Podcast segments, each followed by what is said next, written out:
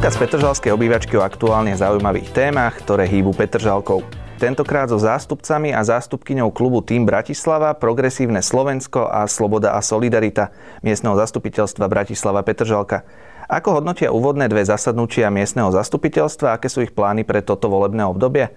Hostiami už 24. dielu podcastu z Petržalskej obývačky sú Tatiana Kratochvílová z týmu Bratislava. Vítajte. Dobrý deň.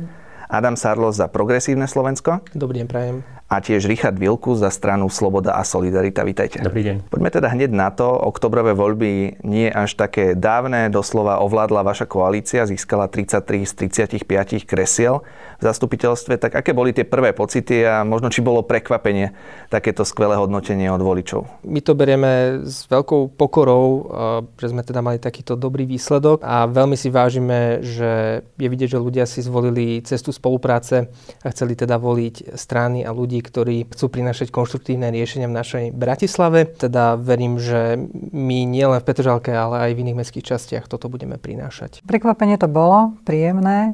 Ale tak ako už e, povedal Adam, e, bolo to, alebo je to rozhodnutie e, voličov. Ja to berem aj tak, že je to trošku také vysvedčenie za tú prácu aj v predchádzajúcom období volebnom. Samozrejme sme boli radi, ale je to veľká zodpovednosť a budeme sa snažiť e, vlastne poskytnúť všetko to, o čom sme hovorili v kampani a pokračovať v tom, čo sme začali za tie uplynulé 4 roky robiť. Aké bolo to volebné ráno pre vás, pán Vilkus, tie prvé pocity? Trošku prekvapené, hej, nečakal som až takýto výsledok, ale si myslím, že je to super, je to zavezujúce do budúcna a máme akože veľkú zodpovednosť, pretože tým, že sme 33 z 35, tak e, v podstate nemáme sa na koho ani vyhovárať a to, čo spravíme, tak myslím si, že bude, bude veľmi prospešné, jednak aj spoluprácou s mestom, aj, aj takto v globále, takže si myslím, že to bude super. Možno ak sa pristavíme ešte pri tom čísle 33 z 35, nemrzeli vás spätne tie dve pozície, ktoré ani neboli obsadené na kandidátkach? Hovorili sme o tom, že čo by sa stalo, keby, keby tam bolo vlastne, alebo keby sme mali plnú kandidátku. A môžem si povedať, že predpokladáme, že by to bolo ako, by sme mali 35 uh, e, zástupcov v rámci tejto koalície, ale takto je to v poriadku. Ak sa nemýlim, tá situácia je v starom meste v Bratislave. Áno, tam je, tam je 100%. Poďme na tú vašu motiváciu. Pre vás, pani Kratochvílova, teda pokračovanie na poste miestnej poslankyne. Pre vás, pán Čarloš, aj pán Vilkus, premiéra. Aká bola tá hlavná motivácia, prečo ste sa rozhodli ísť do kandidatúry? Možno tým, že som najstaršia poslankyňa, to asi môžem povedať, dokonca to bolo, myslím, eh, pomenované aj pri tom prvom eh, zastupiteľstve. Ja by som len chcela povedať, že je to moja druhá kandidatúra. Ja som síce takmer celý svoj profesný život pracovala v meste Bratislava alebo pre mesto Bratislava eh, v oblasti dopravy ale nikdy som nekandidovala až teda vtedy, keď sa začal tvoriť plán Bratislava a potom teda sme prešli aj do toho spolu s pánom primátorom, že teda pôjdeme do toho a budeme aj kandidovať. Takže ja som vlastne minulé volebné obdobie kandidovala prvýkrát a ten motív, e, prečo pokračovať, je v tom slove pokračovať, je, že, že skutočne za tie 4 roky e, sa nám podarilo veľa vecí, ale veľa vecí sme iba naštartovali, alebo ešte máme v hlavách, alebo pripravujeme. A to volebné obdobie štvoročné vlastne neumožní uh, urobiť všetky plány alebo všetky projekty, nielen z hľadiska časového, aj z hľadiska finančného. Takže ten môj základný motív je v tom, aby sme veci, ktoré sme začali robiť alebo ešte chceme urobiť, mohli dokončiť. V tomto prípade teda kontinuita. Aká bola tá motivácia pre našich nových poslancov? Toto je moja druhá kandidatúra. V podstate komunálnej politike som sa začal venovať pred 5 rokmi. V podstate išlo o to, viacerí z nás to tak máme.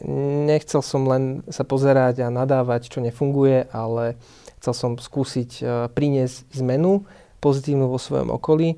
A na mňa konkrétne naverboval kolega novozvolený poslanec Jakub Kurúc pred 4 rokmi Uh, vedel som, že, že teda chcem niečo zmeniť, ale sám som nevedel ako v tom čase. Vedel som, že potrebujem nejaký tím. V podstate Jakubko s týmto prišiel, uh, predstavil ma v tom čase v týme Valo a v progresívnom Slovensku a takto nejako celé vzniklo. A tá motivácia, motivácia pokračuje naďalej. Jednoducho uh, je dôležité výjsť zo svojej komfortnej zóny a skúsiť veci zmeniť a, a k pozitívnemu, k lepšiemu, ako, ako nadávať, že niečo nefunguje. Tiež to bola taká motivácia, že v podstate, keď chceme niečo zmeniť, tak musíme ísť do tej politiky, musíme sa snažiť nejakým spôsobom angažovať. Vieš, kritizovať sa dá hoci kedy, po Facebooku vypisovať a tak, tak to je, to je jednoduché, ale si myslím, že keď som zbadal ten tým aj tú koalíciu, čo sa postupne kreovala, tak som v tom videl veľký potenciál a za tie 4 roky, ako budeme spolupracovať, tak si myslím, že veľa vecí by sme vedeli zmeniť a posunúť dopredu. Už sme počuli meno Jakub Kurúc, to je jeden z tých 25 nových poslancov, nových poslankyň. Tak ako možno vy, pani Kratochvílová, hodnotíte zatiaľ tie prvé týždne nových poslancov, poslanky na ich pozíciách a aj v krátkosti môžeme prejsť na to predstavenie vašich jednotlivých tímov. Máme vás tu za tým Bratislava, Progresívne Slovensko a Slobodu a Solidaritu. No, v týme Bratislava je mm, väčšina teda mladých ľudí, ktorí majú mnohí skúsenosť so samozprávou, buď e, že robili e, priamo e, v niektorých samozprávach, alebo pre samozprávy. Sú to častokrát projektoví manažéri, odborníci pre životné prostredie. A keby som to mala tak zovšeobecniť, tak sú to ľudia, ktorí vedia, čo treba robiť preto, aby sa v Petržalke žilo lepšie, aby sa tu určité zmeny e, urobili a už v kampani sme sa ešte, ešte viac zoznámili. Mnohých teda som poznala už predtým práve z tej skúsenosti zo samozprávy, ale niektorých som viac poznávala až počas kampane. A máme rovnakú motiváciu. Sú to ľudia, ktorí chcú spolupracovať, ktorí chcú meniť veci, ktorí majú nejakú predstavu o tom, ako by mala tá samozprávna politika vyzerať a keby som to povedala úplne, že všeobecne jednou vetou, tak um, veľmi im záleží na tom, ako sa žije a bude žiť v Petržalke. Tak sa tešíme na tie 4 roky s vašim tímom. Čo progresívne Slovensko, taktiež niektoré mená, ktoré už Petržalka registruje, napríklad z Petržalského mládežníckého parlamentu. No, u nás v Progresívnom Slovensku sme všetci novozvolení poslanci a poslankyňa, jedna konkrétne v mestskej časti Petržalka. Je to partia ľudí, ktorá má rovnaký cieľ a veľmi úzko spolupracujeme s týmom Bratislava, aj teda so Slobodou Solidaritou v komunálnej politike a teda v komunálnom priestore. Máme tu Juraja Valočaja, nového predsedu kultúrnej komisie, takisto Peťa Lošonského, predsedu športovej komisie, mladí, noví ľudia, ktorí chcú priniesť zmenu. Čo je zaujímavé, v týme máme najmladšieho poslanca v Bratislavskom kraji, Ladislava Točku. Je to 19 ročí, veľmi šikovný mladý človek, a, ktorý sa venuje sociálnym témam. A zároveň máme tu Michala Saba, a, nášho súčasného nového vicežupana a človeka, ktorý sa dlhodobo venuje zeleným témam a adaptáciám na zmenu klímy. Máme tu Mila, Milana Poločenského, ktorý sa roky venuje aj v komunálnom priestore, školstvu a zároveň participácii s mladými ľuďmi. Máme tu šikovnú našu Gretku Gregorovú, ktorá je spolupredsedničkou mládežníckej organizácie Mladí progresívci a teda dlhodobo sa pohybuje teda vo vodách politiky alebo nejakého aktivizmu. A máme tu Adama Pekára, ktorý, ktorý sa venuje verejným priestorom. A ešte som zabudol na Marka Tidora, nášho experta na, na financie. Čiže ten tým je taký rôznorodý a sme taká partia ľudí, ktorá chce priniesť zmenu pre Petržalku a respektíve niečo lepšie. Aj v tomto prípade sa teda tešíme na to, čo prinesú roky a nápady ich realizáciu. Poďme na slobodu a solidaritu. Tam môžeme asi použiť to slovo skúsenosť, lebo teda niekoľko mien už z tých predošlých zastupiteľstiev poznáme. Áno, áno, my sme tam taká kombinácia. Niektorí sme novozvolení, čo sme priamo zo Slobody a Solidarity.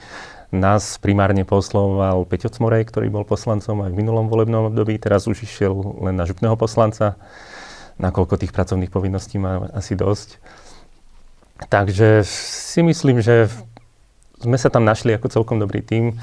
Tí, ktorí sú skúsenejší z, z tej oblasti, ktorí boli aj poslancami v minulých volebných období, tak tí nás v podstate zacvičili veľmi rýchlo, dostali nás trošku do obrazu.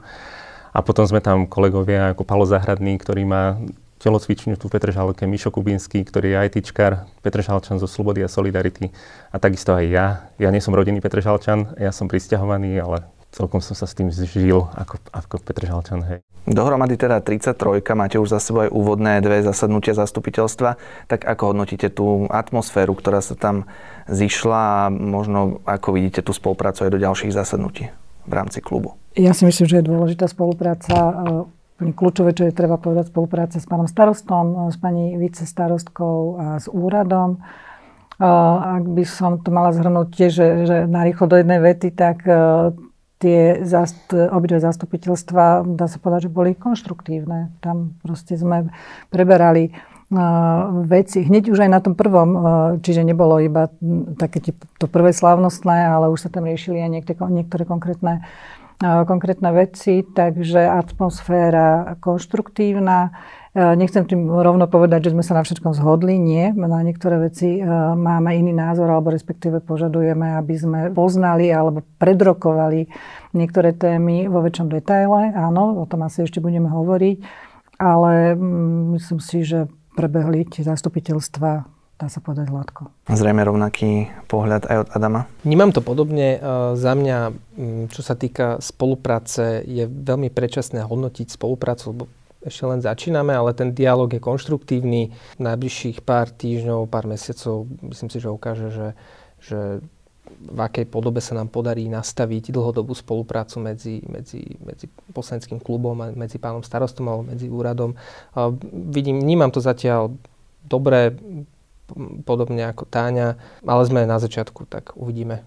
Myslím si, že ešte predčasné hodnotiť, že ako, ako vyzerá spolupráca. A možno je to aj o takom zbieraní skúseností práve pre tých nových 25 poslancov, čo sa týka vedenia zastupiteľstva, pozmeňujúcich návrhov a podobne. Takže asi čas ukáže a možno aj vďaka vašim skúsenostiam sa do toho postupne dostane. No, ja by som až tak nepodceňovala tých nových, mm. nových poslancov, ktorí uh, sú prvýkrát uh, v tejto pozícii lebo jedna z prvých vecí, ktorá sa schválila úplne bez problémov na zastupiteľstve, bol, bolo zloženie komisí, vrátanie ich predsedov, a myslím si, že to, že kto sú členovia tých komisí, ako majú skúsenosť s tými konkrétnymi témami, práve hovorí o tom, že naozaj budú pracovať veľmi odborne a verím tomu, že budú prinášať práve túto skúsenosť aj do tých rokovaní potom so pánom starostom a s úradom.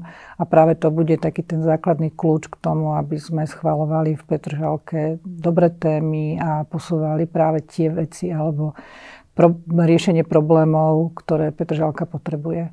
Takže aj keď sú niektorí akože úplne že nováčikovia v tejto pozícii, tak majú zase skúsenosť s tými konkrétnymi témami a myslím si, že to bude veľmi v prospech, prospech e, čohokoľvek, čo sa v Petržalke bude riešiť. Veľmi dôležitým bodom zastupiteľstva toho druhého bolo schváľovanie návrhu rozpočtu, neúspešné schváľovanie, takže Petržalka je aktuálne v rozpočtovom provizóriu. Ak by sme si to rozmenili na drobné, tá časť SAS bola za schválenie návrhu naopak progresívne Slovensko a tým Bratislava proti, tak možno pre obyvateľov, ktorí do toho až tak nevidia, ako prebiehal celý ten proces a prečo napokon návrh rozpočtu nebol schválený. A nie je pravda, že sme neschválili rozpočet. My sme dali návrh na e, stiahnutie rozpočtu z programu, čiže za rozpočet sa na konci dňa ani nehlasovalo.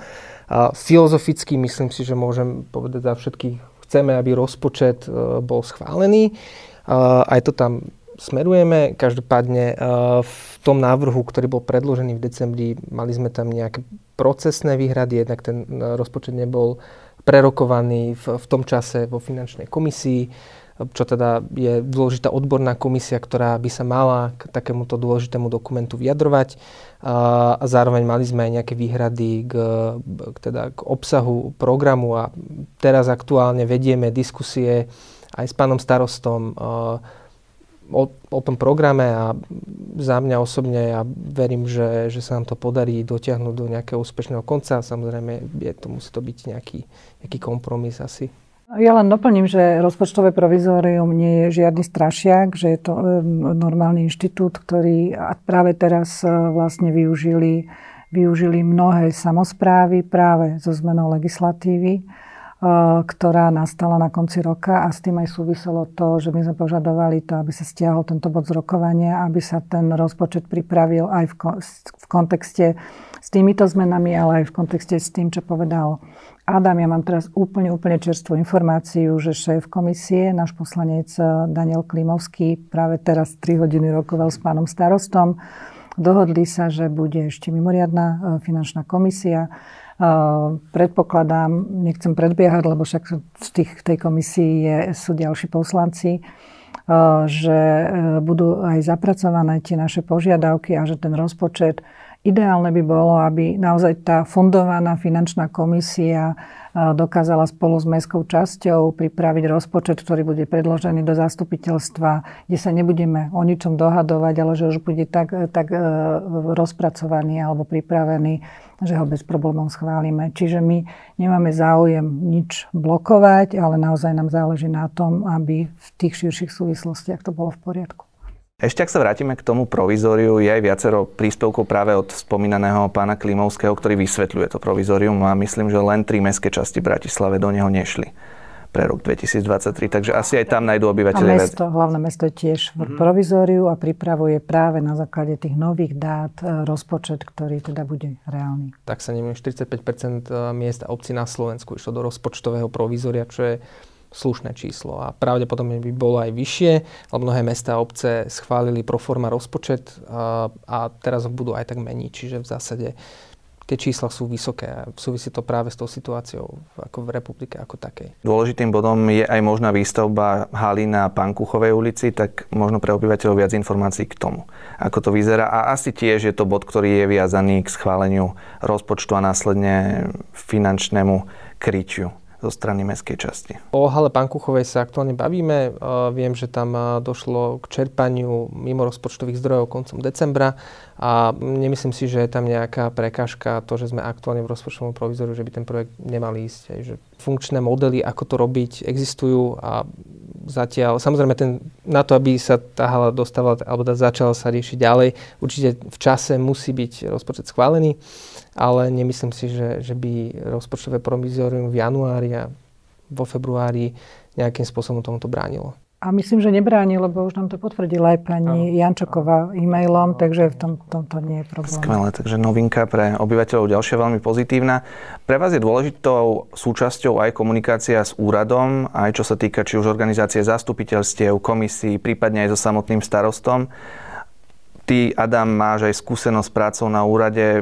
Možno je pre vás aj toto pomocou, tá komunikácia s úradom, rôzne školenia, preto, aby ste pochopili to fungovanie jednotlivých referátov? Pre mňa je kľúčové, aby sme to pochopili ako skupina, lebo predsa nie nás viacero nových a mnohé procesy jednak na úrade, ale vo všeobecnosti v tom komunálnom priestore pre niektorých boli neznáme do, doteraz. Som veľmi rád, že organizačný referát uh, urobil vlastne dve alebo tri školenia myslím si, že to bolo veľmi nápomocné, keď sa o tom bavíme s ostatnými. A tak ja sa bavím, tak uh, naši za nás sú s tým spokojní a veľmi im to pomohlo. A ja za seba musím pochváliť organizačný referát, a teda babi z organizačného referátu, lebo robia dobrú robotu a verím, že tá spolupráca medzi nami a organizačnou bude aj naďalej takto fungovať. Zrejme aj na magistráte podobné fungovanie, takže pre vás um, o niečo možno jednoduchšie pochopenie celých tých procesov. Áno, tam tú skúsenosť ja už mám. Pre nás je dôležité to, aby sme sa tam v prvom rade prostredníctvom komisí dozvedali v tých našich oblastiach e, to, že teda ako tie niektoré projekty, však o tom ešte asi budeme hovoriť, alebo niektoré témy napredujú. A to by som chcela zdôrazniť, že pre nás je, by malo byť kľúčové vlastne to spojenie cez tie komisie a čo sa týka priamo e, komunikácie s pánom starostom, tak e, pri niektorých projektoch, ktoré majú teda ten väčší rozmer, e, samozrejme komunikujeme priamo s ním. A čo vy, pán Vilkus Nováčik, aktuálne asi pracujete na to pochopenie? Hej, hej, pracujem na tom, ale myslím si, že tá spolupráca aj s úradom je veľmi dobrá. Hneď v podstate pár dní potom, ako sme boli zvolení, tak sme dostávali kopec mailov, či už to bolo z organizačného, či už to bolo od vás z komunikačného oddelenia. Takže si myslím, že to je veľmi prospešné a všetci boli veľmi napomocní. A takisto aj na úrade pri organizácii všetkých komisí. Ja len dodám, že je tam zatiaľ taká veľmi myšlienka v plienkach zorganizovať nejaký deň otvorených dverí pre obyvateľov, možno aj poslancov na pochopenie jednotlivých referátov, tak možno počas roka 2023 sa uvidíme aj pri niečom takomto. Poďme na tie plány pre celé volebné obdobie. Sme ešte len na jeho začiatku, ale existujú tam nejaké oblasti, vízie, ktoré by ste chceli počas tých 4 rokov dosiahnuť? Keď sa bavíme v rámci nášho klubu, eh, veľmi často padajú témy ako starostlivosť o zeleň, respektíve uh, viac funkčnej zelene v, v mestskej časti, prípadne adaptácia na zmenu klímy, ktorá nás čaká. Veľmi výrazná kľúčová, sú, veľmi výrazné kľúčové sú dopravné témy, uh, zlepšenie dopravy meste ako takom, ale teda aj v našej mestskej časti. Tých priezových tém je tam veľa. za progresívne Slovensko veľmi silná téma je napríklad e, rozvoj kultúry. Máme Juraja Valčaja, ktorý sa tejto téme dlhodobo venuje, ale takisto aj e, rozvoj športu v Petržalke cez Peťa Lošonského. Za seba, ja by som bol veľmi rád, keby sa nám podarilo rozbicyklovať Petržalku. Pre mňa je teda veľmi, a teda myslím si, že aj pre Petržalčanov, Petržalčanky a pre nás možno ako celok je dôležitá práve teda rozvoj cyklodopravy, a rozvoj teda ekologickej mobility. Takáto kombinácia teda v progresívnom Slovensku, ako je na tom tým Bratislava vízie pre volebné obdobie? Podobne. E, tiež si myslíme, že treba dávať e, veľký dôraz na údržbu verejného priestoru v tom širšom ponímaní, ale skutočne, že, že ochrana alebo aj výsadba novej zelene alebo starostlivosť o zeleň, bezbariérovosť, e, cyklo, my máme aj teda v týme Bratislava ľudí, ktorí s tým majú konkrétnu skúsenosť, aj skúsenosť cez mestskú časť. Takže áno, práve je Jakub, Jakub Kurúc alebo pani Milinská. Máme kolegyne, ktoré majú skúsenosť s projektovaním cyklotrás, Miška Kozáková alebo Zuzka Šebestová. Ja to teraz menujem aj kvôli tomu, že vy ste všetci, všetci vlastne postupne vymenovali e, členov e, za vaše, za vaše strany. Takže tým chcem povedať, že áno, toto sú veľmi dôležité témy. To, čo ja vnímam aj ako staršia Petržalčanka, staršia obyvateľka Petržalky, je to, že je tam veľký potenciál toho, aby sa využíval ten verejný priestor akýmkoľvek spôsobom. Nemyslím teraz len to, že ľudia, že budú lavičky a že ľudia sa budú mať stretávať, ale k tomu aj nejakú ďalšiu činnosť, hm, petangové ihriska, viac pingpongových stolov. Ja bývam na Ševčenkovej ulici a tam teraz vlastne pribudol po dlhých rokoch jeden pingpongový stôl. To je stále plné a že to nemá len význam ten, že teda tam ľudia športujú, ale aj sa socializujú, že majú teda dôvod sa stretnúť na tom dvore, e, iné využívanie školských dvorov, ktoré sú krásne, ktoré sú bezpečné, lebo sú oplotené, kde je e, veľmi často pekná zeleň, ale nežijú tie školské dvory. Tí ľudia možno aj cestujú za nejakým takýmto vyžitím a je škoda e, nevyužívať tieto krásne priestory v Petržalke. Samozrejme doprava, parkovacia politika, z hľadiska teda môjho aj samozrejme dokončenie električky v Petržalke a s tým súvisiace ďalšie dopravné stavby. To sú tie nadvezujúce chodníky, premostenia chorvátskeho rámena. Takže tých projekt, projektov je veľa. Mnohé z nich za minulé volebné obdobie z takýchto opatrení urobilo mesto pre Petržalku osvetlenie chorvátskeho ramena, už keď, keď, už, keď sme v tejto lokalite, alebo úplne iná starostlivosť o Sadianka kráľa, využitie Tyršovho e, nábrežia, že to sú akoby také príklady, ktoré by sa mohli tak trošku viac rozplynúť po Petržálke a naozaj niektoré z týchto tém, možno nie tak nákladné, e, by sa mohli dostať bližšie k ľuďom, aby to ľudia mali dôvod odísť od televízora, alebo aby neboli častokrát zavretí doma sami, ale aby mali dôvod ísť eh, si sadnúť na dvor a nejakým spôsobom tam komunikovať so susedmi a naučiť sa trošku inak žiť. Nie sú to vôbec uh, nejaké um, ťažké nákladné témy, ani, ani, ani zložité na nejakú ich realizáciu alebo prípravu.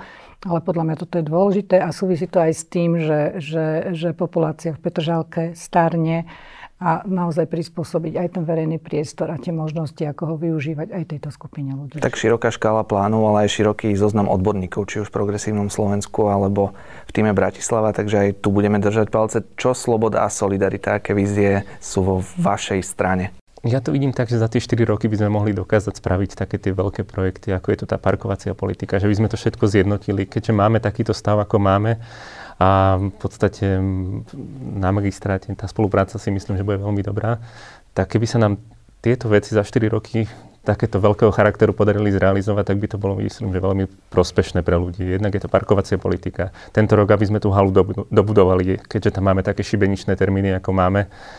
Takže na tieto takéto rozvojové veci, tak by to bolo veľmi dobré, aby sme sa niekam pohli ďalej. V minulosti boli všetky škôlky dostávané, teraz myslím, že sme v takom stave, kde nepotrebujeme nejakým spôsobom škôlky dostávať, že tie deti sú celkom zabezpečené. Musíme sa posunúť tým, že nám aj demografia sa posúva takým smerom, ako sa posúva, budeme mať viacej starých ľudí, tak v podstate sústrediť sa aj na toto a rozvíjať aj tieto sociálne služby, stacionáre pre dôchodcov. Možno by som sa tu ešte pristavil, viacero tém sa aj prelína medzi mestom a mestskou časťou a viacero taktiež oblastí sa Dianka Kráľa, Tyrsovo, nábrežie, takže je tam asi potrebná aj spolupráca medzi mestom a mestskou časťou, aj to je taká dôležitá súčasť toho, aby to volebné obdobie bolo úspešné. Spolupráca v akejkoľvek forme a na akejkoľvek úrovni je nevyhnutná tomu, aby sme sa niekam posunuli v každej samozpráve. Myslím si, že už sme ukázali ten, ten trend v tom minulom, minulom volebnom období. Naozaj tá komunikácia medzi mestom a mestskými časťami bola výborná. Po dlhých rokoch akejsi vzájomnej nedôvery medzi vedením mesta a vedením mestských častí sa to zásadne zmenilo.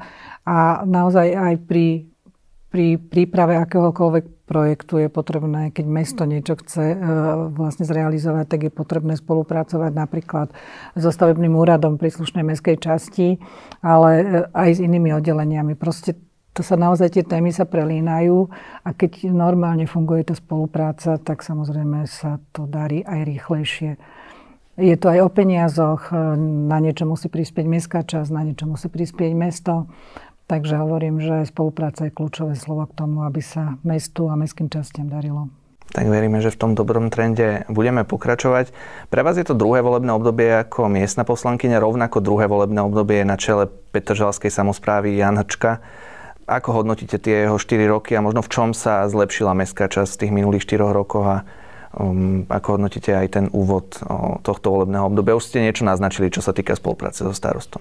No, ja si myslím, že, že e, pán starosta nedáva taký dôraz práve na riešenie napríklad tých verejných priestorov alebo tých tém, ktoré sme tu my teraz spomenovali, okrem teda parkovacej politiky.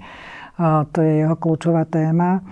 Ale e, my si myslíme, že práve aj prostredníctvom rozpočtu je potrebné už úplne na začiatku zabezpečiť to, aby sa tie jednotlivé témy, ktoré sme očakávali, že za to minulé volebné obdobie sa aspoň začnú riešiť, tak aby naozaj boli podchytené už v rozpočte, aby sa im dala dôležitosť.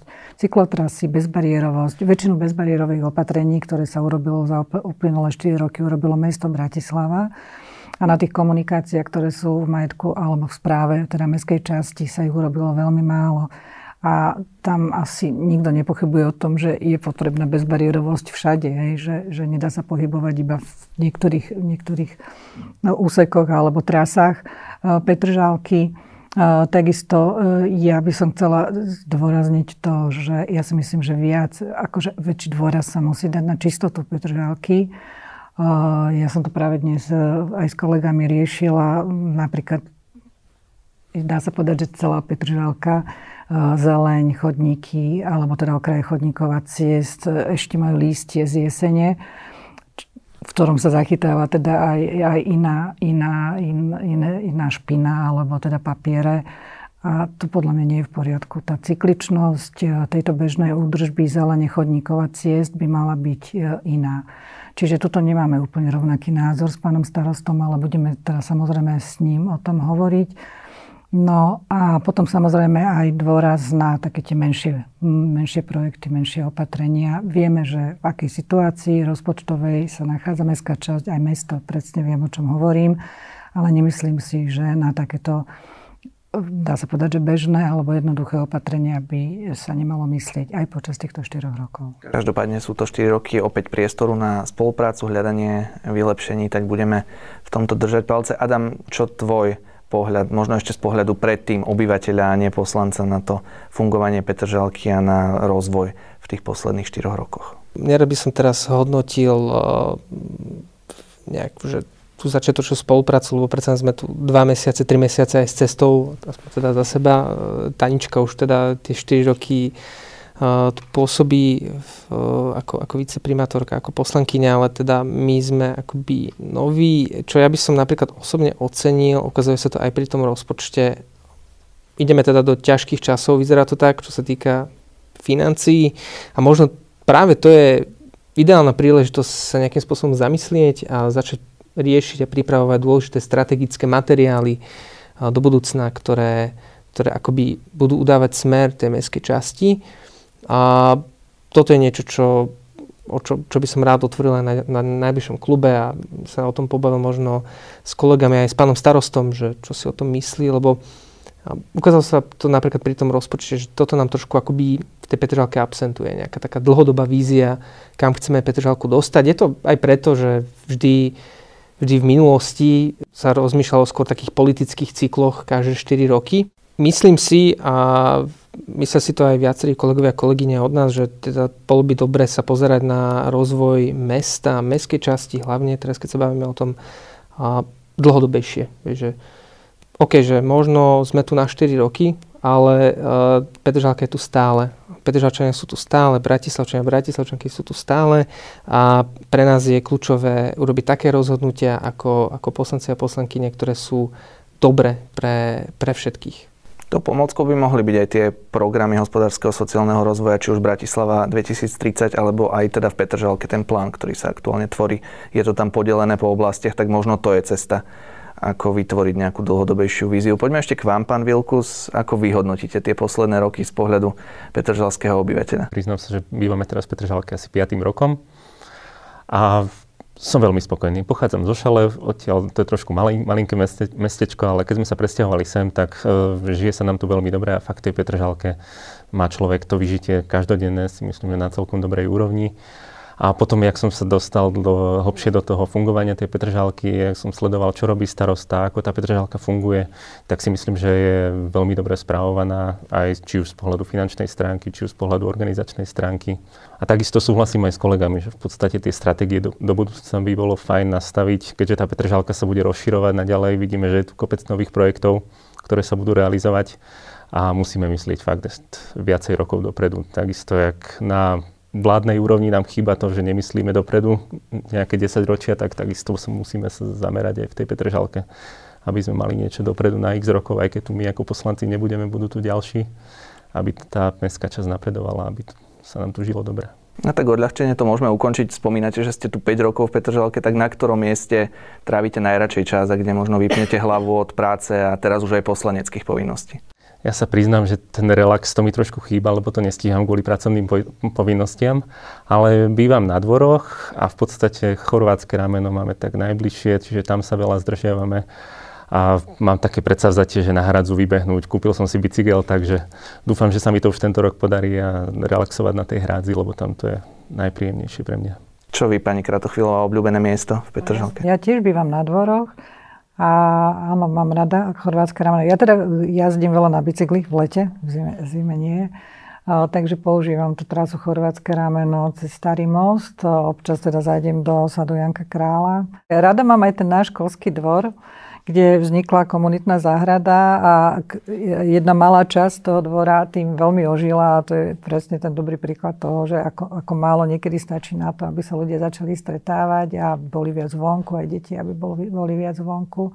Hrádzu mám rada a ja keď chodím bicyklovať, tak ja nechodím na, na hrádzu na bicykel, lebo tam býva veľa ľudí, ja chodím po Kopčianskej a potom smerom na Kice. To miesto mám veľmi rada. Samotnú Kopčiansku, keďže je veľmi priemyselná, nie, ale teda keď ňou prejdem, tak mám rada ten, ten priestor tam, ten pohraničný, tie marhulové sady a v, každej, v každom ročnom období. A čo Adam, čo tvoje obľúbené miesta? No nechcem sa opakovať, ale tiež som z dvorov. Posledné tri roky sme si so synom obľúbili Sadianka Krála chodíme sa tam často prechádzať a je tam veľa aj vnemov, ktoré Filipka vždy zaujmú. Viackrát už e, osobne takto na prechádzkach e, som sa naučil, že je dobré trošku sa pokúsiť aj vypnúť.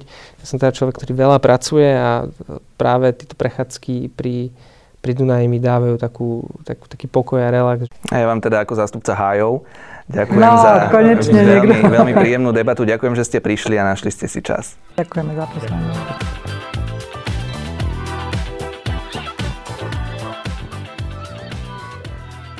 Ak sa vám dnešný diel podcastu z Petržalskej obyvačky páčil, neváhajte nám dať odber vo vašej obľúbenej podcastovej aplikácii alebo na YouTube.